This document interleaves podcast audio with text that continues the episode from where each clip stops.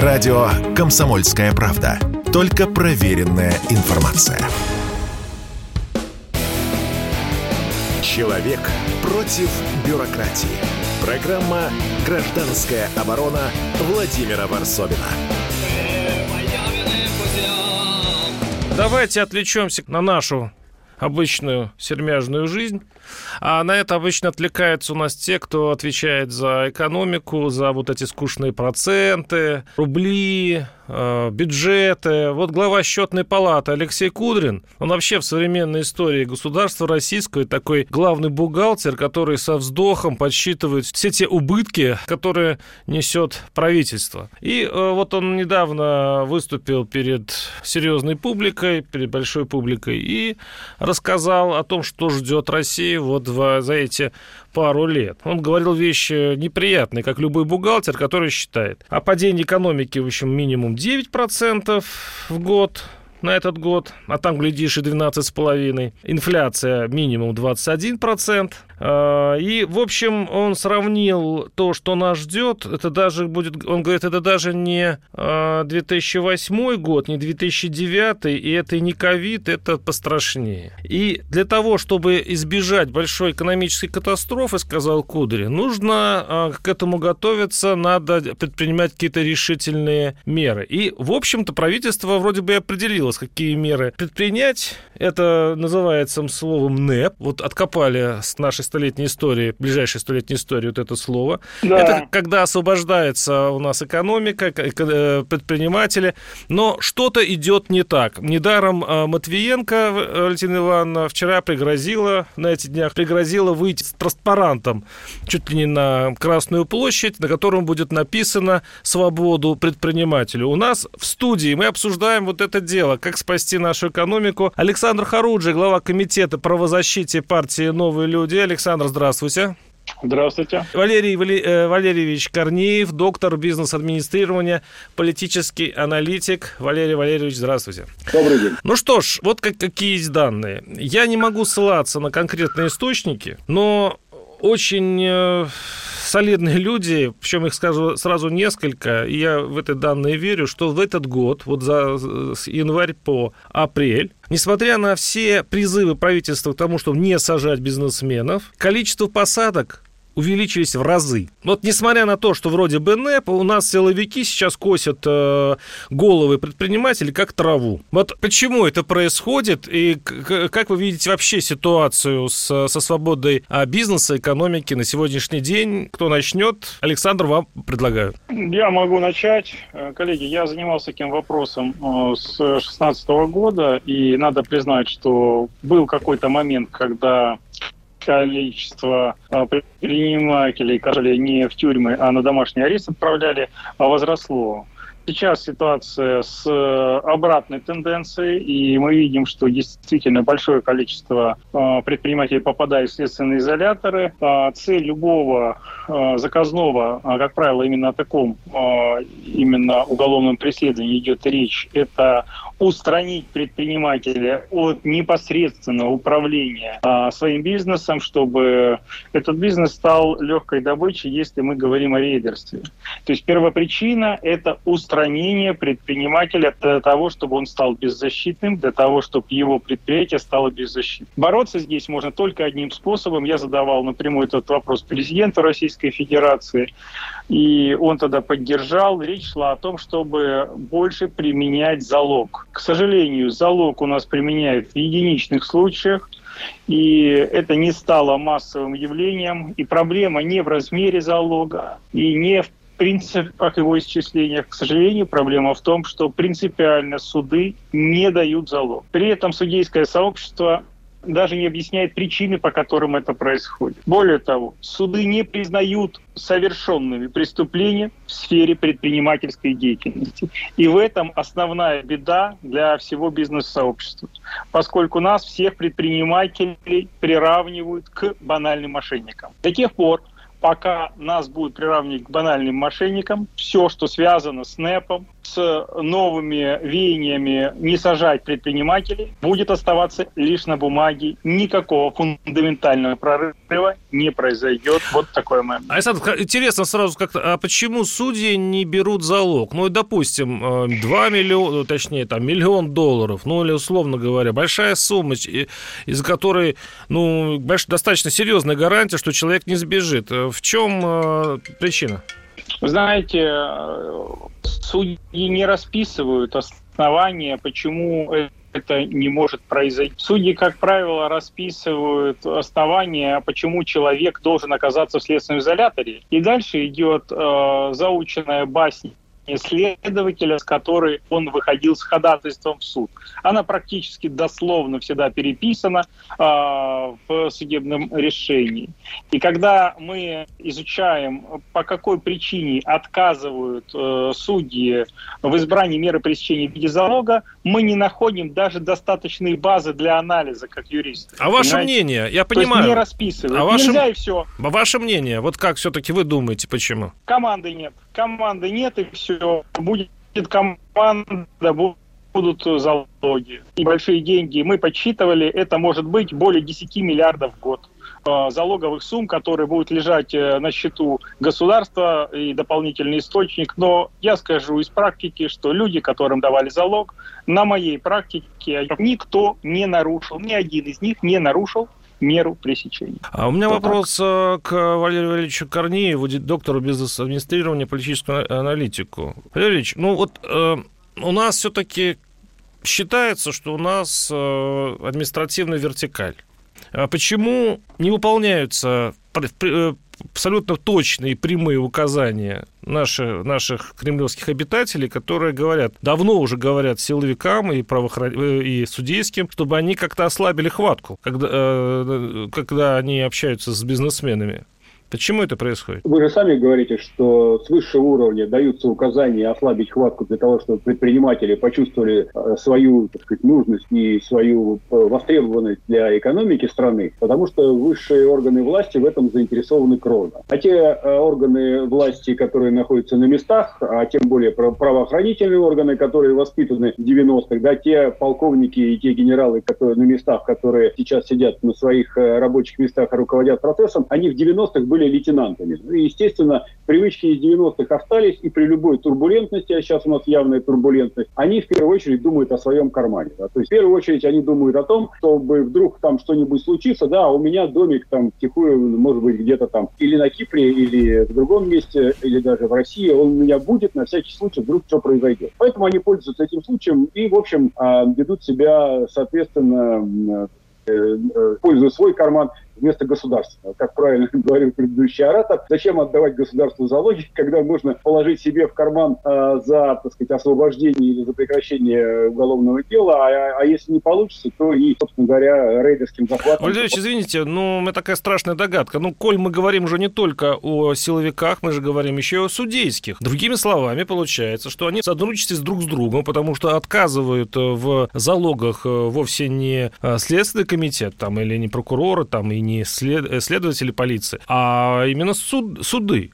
Ну, в некоторой степени связки, э, в некоторой степени. Сейчас немножко со связкой стало э, похуже, потому что эти связки активно рвутся там э, на всех уровнях, и, в общем, к этому усилия достаточно большие прикладываются, но все-таки история работает не, не идеально. Я вам больше скажу, что для того, чтобы предприниматели имели возможность эту экономику, вот этот объявленный НЭП двигать, да, вот одного освобождения их от какой-то ответственности маловато. Предприниматели имели возможность двигать экономику, то есть развивать производство, то есть нанимать больше людей, производить больше продукции, им нужно доступ к финансовым ресурсам, как минимум. А у нас сейчас с финансовыми ресурсами швах, как, в общем, всегда и было. Да? Наша экономика, она, в общем, до 24 февраля 2022 года была полностью привязана к э, общей глобальной финансовой системе, где нам было запрещено использовать собственные финансовые ресурсы в виде рублевой эмиссии для того, чтобы стимулировать наше производство, для того, чтобы наши, грубо говоря, банки могли выдавать кредиты под э, минимальные ставки. Для того, чтобы освободиться от этой финансовой зависимости, в том числе для, для этого, да, и была, э, на мой взгляд, использован, использован вот этот повод 24 февраля. Это, это даже больший плюс для нас, чем, возможно, избавление от угрозы э, ядерной бомбы со стороны Украины или там со стороны НАТО. Почему?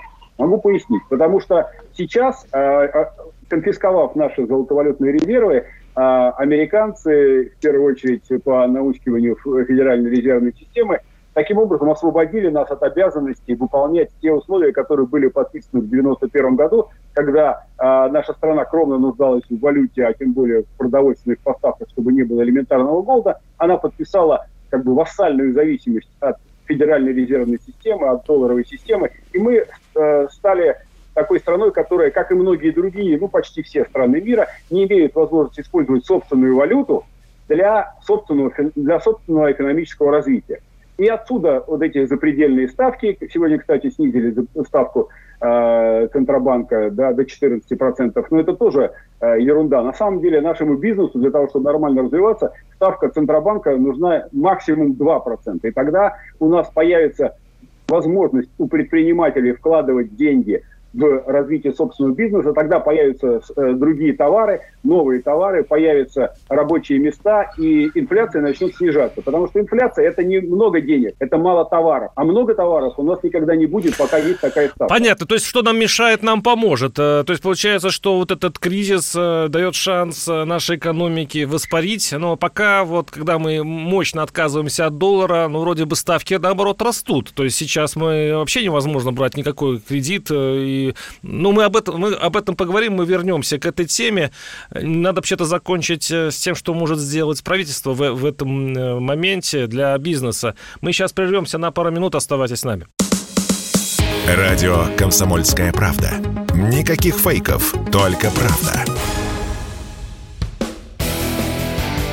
Человек против бюрократии. Программа «Гражданская оборона» Владимира Варсобина.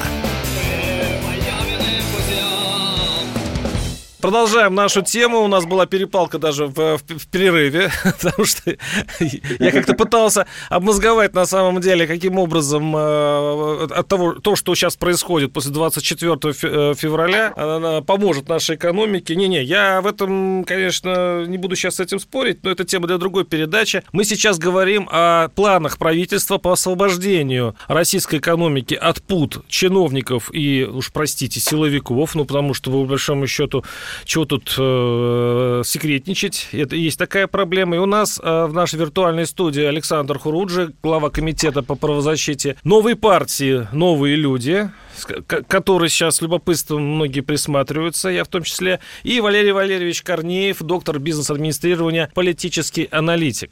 А, давайте сейчас послушаем Георгия Бофта, нашего ведущего радио «Комсомолки», политолога, известного экономиста, который выразил свою точку зрения вот на эту проблему. Но эта проблема не решается на региональном уровне, поскольку все, все силовые структуры, они федерального подчинения. Никаких силовых структур регионального уровня нет. Поэтому эти соответствующие команды, законы и регуляции должны быть приняты на уровне высшего политического руководства страны. Высшее политическое руководство страны не раз говорило, э, что перестать кошмарить бизнес, но э, в этом плане, в общем, э, что-то меняется, но что-то и не меняется, поскольку, в общем, силовые структуры, они по-прежнему находятся по большей части вне контроля общества и действуют по своему собственному разумению. Вот, собственно, и весь ответ. На региональном уровне с ними ничего сделать нельзя. У меня такой вопрос. Но подождите, а не, получ... не получится сейчас проблема для всех нас с неожиданной стороны? То есть невозможность, не, не умение, скорее, нашего правительства, оно раньше не сталкивалось с такими проблемами, оно никогда не ставило себе задачу обуздать силовиков. Наоборот, продвинуть их, наоборот, э, заботиться о них, пячивать их, делать их на еще, еще более сильными, оно умеет. Но чтобы делать так, чтобы они прекратили тормозить российскую экономику, вот как, э, поступ, как поступит в этом случае правительство, если им придется столкнуться с этой проблемой? Вопрос к Александру. Нужно сделать одну простую вещь. Создать то, что написано в Конституции Российской Федерации, а именно независимый объективный суд. Если мы будем иметь независимый объективный суд, то любой беспредел силовиков станет невозможен. Второй момент, который ключевым является для того, чтобы все работало, необходимо, чтобы силовики, которые занимаются беспределом, несли в любом случае ответственность. Она должна быть реальной. Поэтому безнаказанность рождает желание э, как-то заработать на этом или заработать палку. И, соответственно, дает возможность это сделать, э, покошмарить предпринимателя. У нас, э, к сожалению, суд, который порой занимает позицию силовиков. Ну и, конечно же, необходимо усилить роль надзорную, прежде всего, Генеральной прокуратуры, у которой недостаточно на сегодняшний момент полномочий для того, чтобы э, в момент, когда ведется следствие, реагировать оперативно на те вызовы, с которыми сталкивается предпринимательское сообщество. Вот три, в общем-то, основания, над которыми стоит подумать сейчас правительству. Но ключевой момент – это, прежде всего, независимый объективный суд, который требует фундаментальной перезагрузки во всей Российской Федерации. Ну, и э, я об этом слышу. Вообще-то ключевое, ключевая фраза сразу изобличающая либерала. То есть, если человек начинает говорить про независимый суд, но это не реализуемое, мне кажется, в современной России э, идея. Почему? Потому что на э, зависимости суда, это мое мнение, стоит вообще вся, э, вся власть в России. То есть, ну, по большому счету, вся стабильность власти находится в некой зависимости суда от ней. И когда власть будет выбирать между риском, когда, когда, когда ты освобождаешь суд, и он становится независимым для самого себя, и влияние независимого суда на экономику, все-таки, мне кажется, первый перевешивает. А, я с вами соглашусь, но лишь частично. У нас процент оправдательных приговоров, и вот мы дошли до 0,2% оправдательных приговоров в стране. Это серьезная проблема, но откуда она пошла? Сначала закрывали глаза на то, что суд, в общем-то, ведет э, какую-то необъективную, а какое-то рассмотрение, но это нужно, в общем-то, в интересах государства. Когда это касалось каких-то громких процессов, которые были связаны с приватизацией и с первичным накоплением капитала. Но до тех пор, пока предприниматель не будет уверен в завтрашнем дне, на кого он работает, для кого он создает собственный бизнес, он не будет инвестировать и создавать долгосрочные проекты. Любое производство – это долгосрочный бизнес-проект, который требует гарантий. Сегодня он гарантий получить не может. Если мы хотим, чтобы у нас была экономика временщиков, то надо поступать так, как поступаем сейчас. У меня вопрос э, к Валерию Валерьевичу Корнееву. Э, Валерий Валерьевич, ведь дело даже не только в этом. А дело в том, что если почитать наши законы, которые приняты Госдумой и написаны, в общем-то, даже в недрах нашего прогрессивного правительства, становится страшновато. Ну, вот, допустим, вот мне многие бизнесмены говорят, там даже построить какой-то дом или, ну, просто сделать какой-нибудь объект, какой-то сарай, поставить, возникают странные проблемы. Что, э, что для жадного чиновника, жадного силовика, это ж просто рай какой-то. Ну, конечно, это не единая сказать, э, спаянная мафия, но вот смотрите, и все эти проблемы возникают ровно от того, что наши государственные чиновники, вообще в принципе государство, до последнего времени относились и к предпринимателям, и к людям, как к новой нефти. Да? Бегают там, вот э, если людей представить в виде травки, а предприниматели в виде коровок, бегают некая травка, которая растет сама по себе, по ней ходят коровки, которые эту травку едят, да, то есть каким-то образом собираются с деньги, а мы, говорят чиновники, а мы ее доим, да, вот эту корову мы ее доим. То есть э, никто не заинтересован, не был заинтересован до определенного момента в том, чтобы эти коров было больше, а трава росла выше. Почему? Потому что, собственно говоря, молоко все равно получается, да, если говорить аллегорически. Что надо сделать? Вот, например, э, надо сделать так, чтобы и бизнес, и люди, которые живут э, в нашей стране, были для государства такими же способами так сказать, э, э, работы, совместной работы над развитием страны, как это сделали до нас гораздо в большем количестве стран. Поэтому, вот, например, как Китай поступал в, такой, в таком же случае, там 10, 12, 15 до сих пор поступает. Они, у них в любой администрации региональной вывешиваются определенные списки и в бумажном, и в электронном виде, где написано, что государство, что э, данная Э, региональная администрация хочет, чтобы предприниматели производили. Если находится такой предприниматель, который готов это производить, они ему говорят, давай бизнес-план. Он дает бизнес-план, ему начинают финансировать это все. Да? И э, суммы финансирования доходят там десятков и сотен миллионов долларов. Это просто от государства. Да, а, да там считается, что номинальная цифра, там, например, за 2% это дается, но с большим нюансом. Когда это предприятие запускается, до половины суммы этих денег, выданных на строительство предприятия, э, предприятия вообще списывается. А через три года еще 30% списывается. Не от процентов, а от тела кредита. Почему? Потому что предприниматель, создавая новые предприятия, увеличивает налоговую базу и для и, так сказать, с точки зрения прибыли, оборотных налогов и с точки зрения заработной платы людей, которые работают на предприятии. Валерий Ильич, ну у нас су- суверенная эмиссия, мы можем напечатать эти деньги легко. Ну что, вы, вы думаете, сейчас есть какая-то Нет, проблема? не можем, не можем.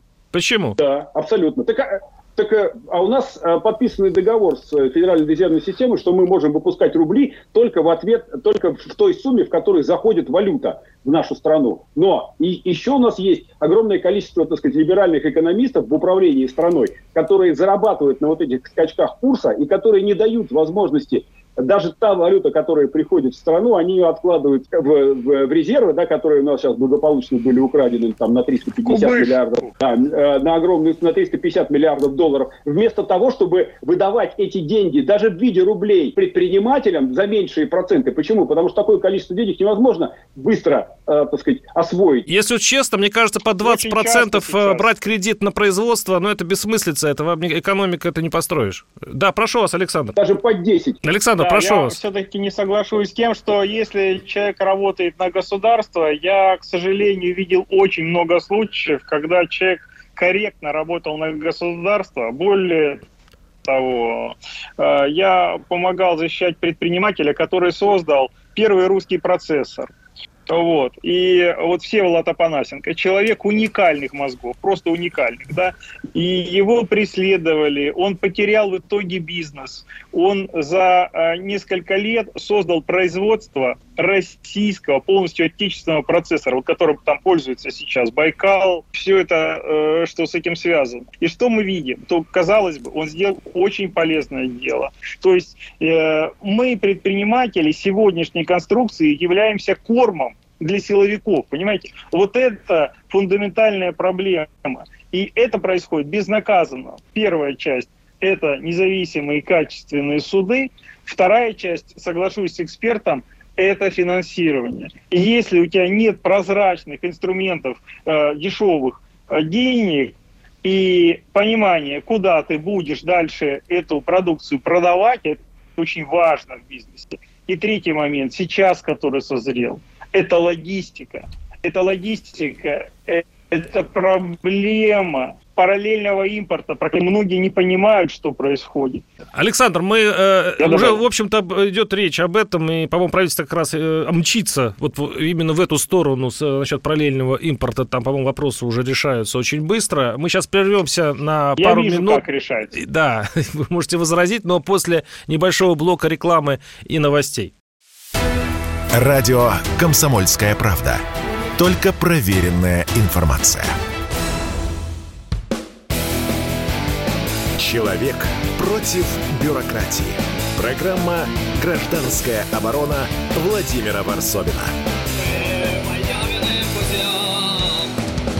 Так, продолжаем наш э, скорбный разговор по экономике России, по тому, как сделать из нее НЭП. И э, я на- напоминаю, кто у нас в студии. Во-первых, Александр Хуруджи, глава комитета по правозащите партии «Новые люди», Валерий Валерьевич Корнеев, доктор бизнес-администрирования, политический аналитик. И к нам подсоединяется Дмитрий Валерьевич Потапенко, экономист, управляющий фонда стратегического управления МДГ. Э, Дмитрий, как новоприбывший, пожалуйста, вот на мой, на мой э, такой вопрос ответьте, пожалуйста. Смотрите, э, я бы сказал бы так, а все ж достаточно просто. А как вот э, в проклятых буржуинях, во всех абсолютно, там, ну, я работаю там в Китае, работаю в э, Европе, а как же мы там э, бедные, несчастные, и, ну, я ж, та же, я ж такая же тварь там и там, и здесь. Чего же я там вот, э, вот это вот то самое, о чем вы говорите, почему же я там не делаю? Может быть, меня там должны казнить или расстрелять? Может быть, там как-то...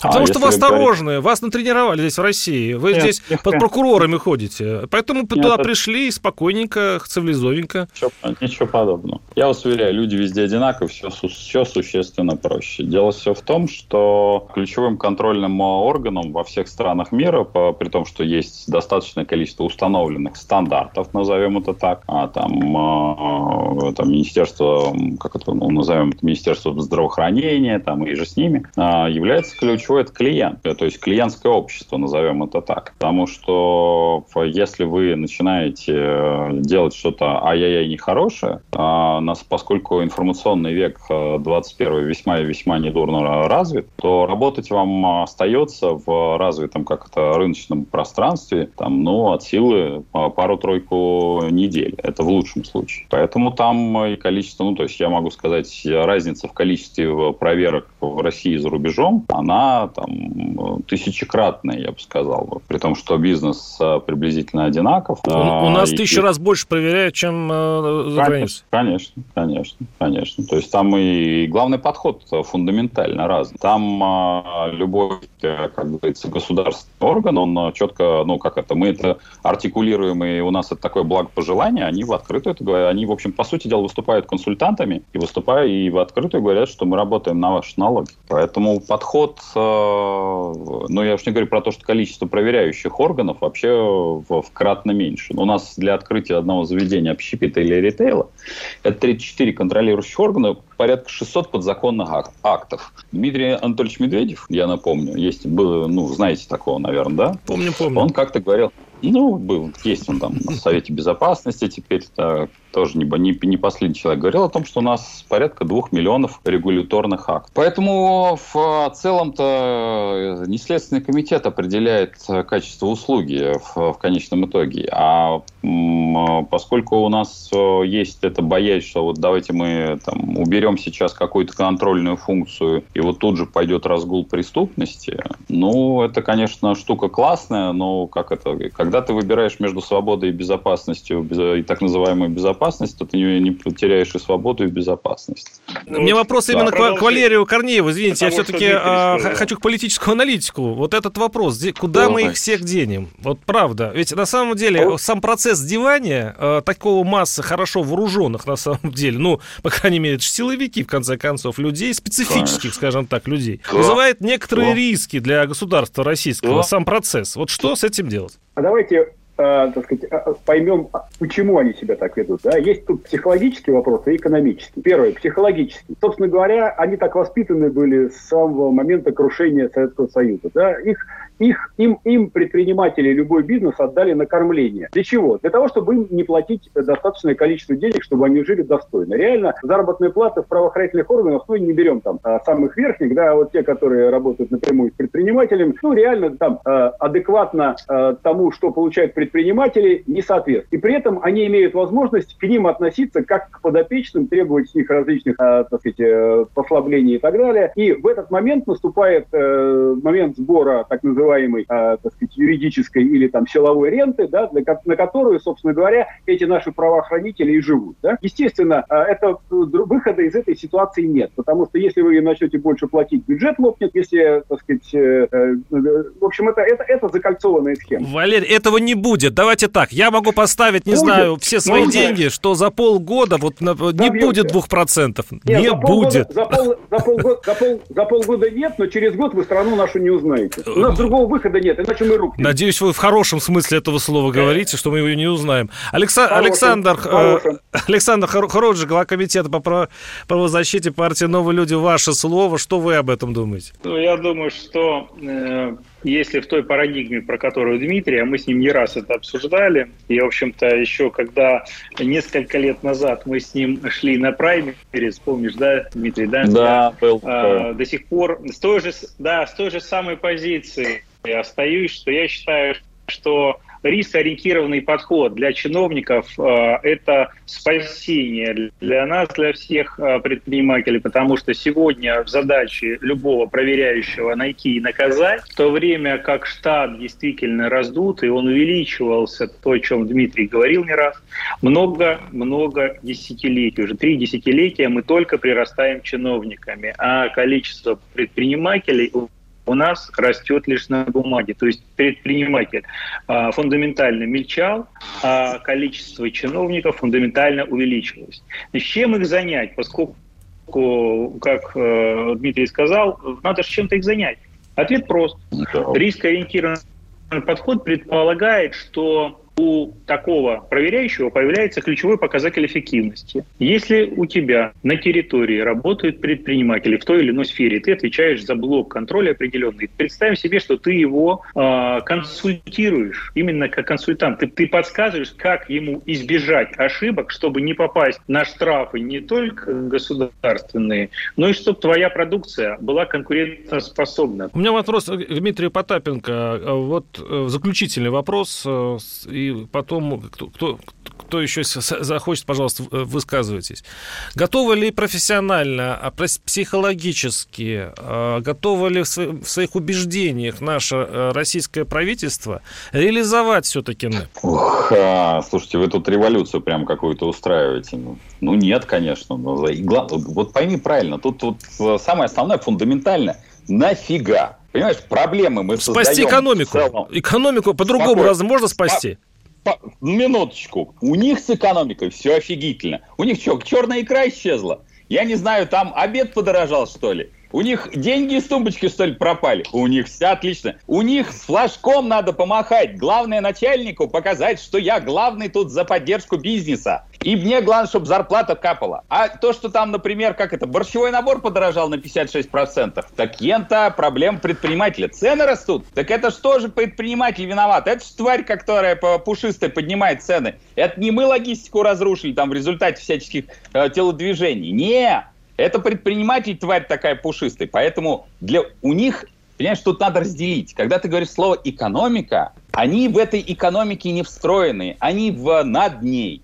Они получают деньги из тумбочки. И экономика тумбочки у них великолепная. А их задача, чтобы их сосед, вот и я имею в виду по их вертикали, им поджопник не дал. А вот это а и призывами все обвешивать, и выписывать. Вот сейчас уже существует там у меня, по-моему, то ли 64 страниц так называемой поддержки предпринимателей. Они их рисуют только в СВИС. Другое дело, что из этих э, э, программ поддержки там 0,0,0 э, ну, нужна предприниматель. Потому что предприниматели в этом случае слушают так это. Знаешь, я тебе могу э, там рассказывать часами. Кто разбудил так, Герцена, да? Кто разбудил Потапенко этим вопросом, я ну, понял.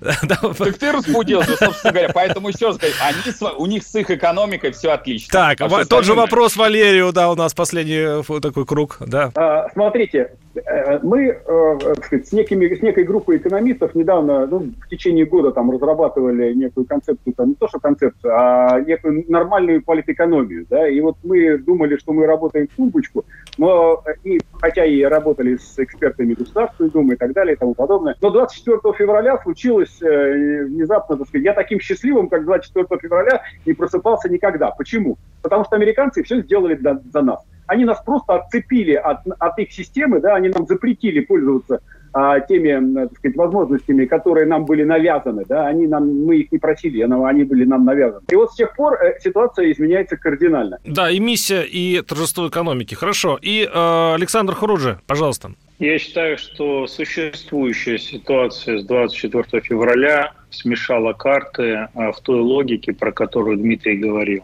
То есть логика тумбочки, она действительно известна. Я с ней во многом согласен, что э, класс чиновников э, долгие годы существовал в параллельной реальности, фактически э, лишь формально пересекаясь с обычным человеком и предпринимателем в частности. Теперь, когда они понимают, что здесь жить, здесь тратить, здесь накапливать, это новая реальность которая привела их к тому, что они начали задумываться, кто-то уже, а кто-то потом. Тоже начнет задумываться о том, что другого пути нет, ты никуда не поедешь, тебя там не ждут, деньги туда ты не увезешь. А, та заграничная квартира или дом, который у тебя куплен, уже условно твой, и не факт, что ты приедешь, и тебя туда пустят или не заберут его. Прекрасный жизнеутверждающий финал. А, спасибо вам, Александр Хуруджи, глава комитета по правозащите э, партии «Новые люди», Валерий Валерьевич Корнеев, доктор бизнес-администрирования, политический аналитик и, конечно, Дмитрий Валерьевич Потапенко, экономист, управляющий фонда стратегического стратегического управления ИМДЖ. Спасибо вам всем огромное. До свидания. Спасибо. До свидания. Спасибо. До свидания. Программа «Гражданская оборона» Владимира Варсовина.